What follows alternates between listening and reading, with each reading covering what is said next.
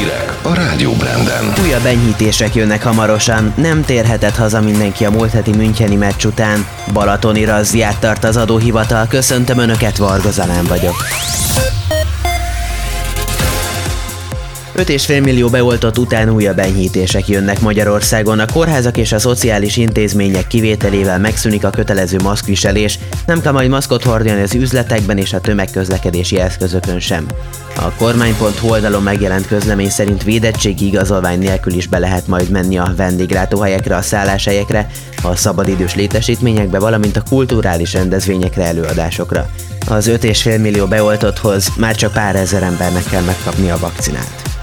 Nem térhetett haza mindenki a múlt heti Müncheni meccs után. A külügyminiszter elmondta, hogy egy vizsgálati fogságban tartott szurkolót már elengedtek a hétvégén, így ő már hazautazhatott.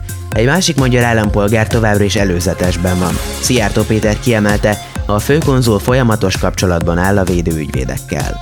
Pályázatot hirdet a post-covid jelenségek vizsgálatára a Magyar Tudományos Akadémia. Olyan kutatók jelentkezését várják, akik a koronavírus járvány okozta egészségügyi, társadalmi, kulturális és egyéb problémák feltárására és megoldására adhatnak válaszokat.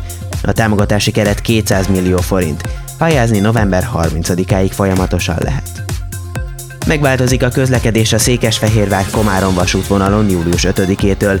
Pótlóbuszok közlekednek a Székesfehérvárról 10 óra 27 perckor és a Komáromból 16 óra 10 perckor induló vonat helyett.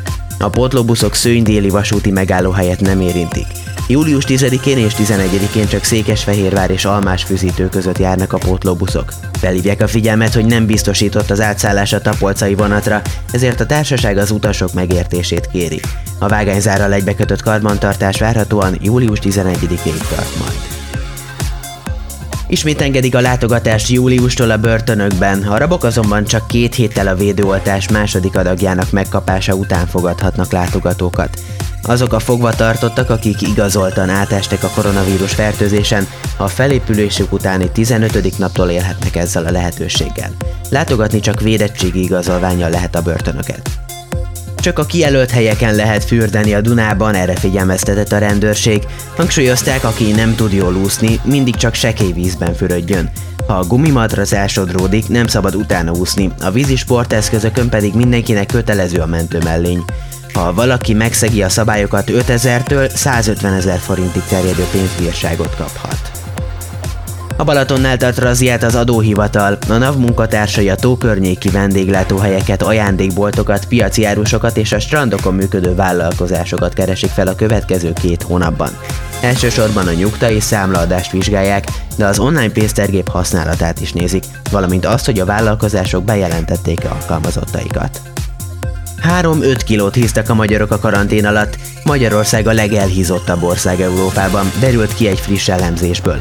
Világszinten a negyedik helyet foglalja el az ország a rangsorban.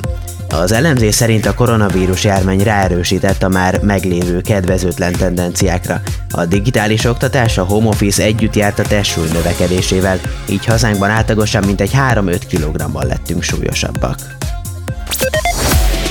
Időjárás. A többségében az ország északkeleti harmadán számíthatunk záporokra, zivatarokra, míg a Dunántúlon és a déli tájakon inkább csak futózáporok alakulhatnak ki. Az északnyugati szél élénk erős lesz, északnyugaton és zivatar környezetében viharos lökések is előfordulhatnak. Hajnalra 11-18 fokig hűl a levegő, majd nappal mérsékelt meleg várható, 24-29 fok között tetőzik a hőmérséklet, pár fokkal az északi középhegységben lehet csak hűvösebb. A szerkesztőt Varga Zalent hallották.